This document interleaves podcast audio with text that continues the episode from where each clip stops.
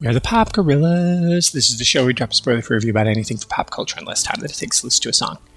Spenser 18 is called Pastime, and in addition to this being the first appearance of Wondermutt Pearl, uh, Paul Giacomin is the client this time. Of course, Spenser works for free. Everybody shows up. Vinny becomes a much bigger part. This is kind of when Vinny becomes part of the backing band, as it were.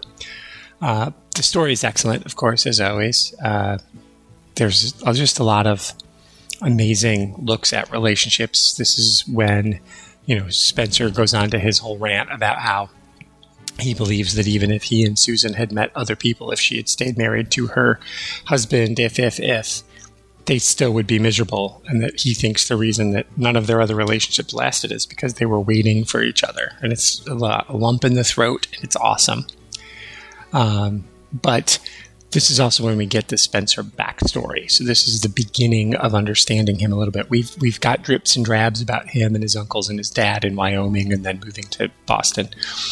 And there will be a book about that later, a YA book called Chasing the Bear, which I will cover on this. I'm decided to add that in because it is a Spenser book that Parker wrote. So technically, it'll be 40 books instead of 39. But this is where we first understand that and we get a sense of who he is. We learn how he learned how to box. We get a history lesson on the day he and Hawk first met. It is fantastic. So it is while it's a story of forward as it is, it's called pastime for a reason because we're thinking about our past and how our past informs our future. And like everything that Parker does, it's funny, it's fast paced, but there's also just so much heart there.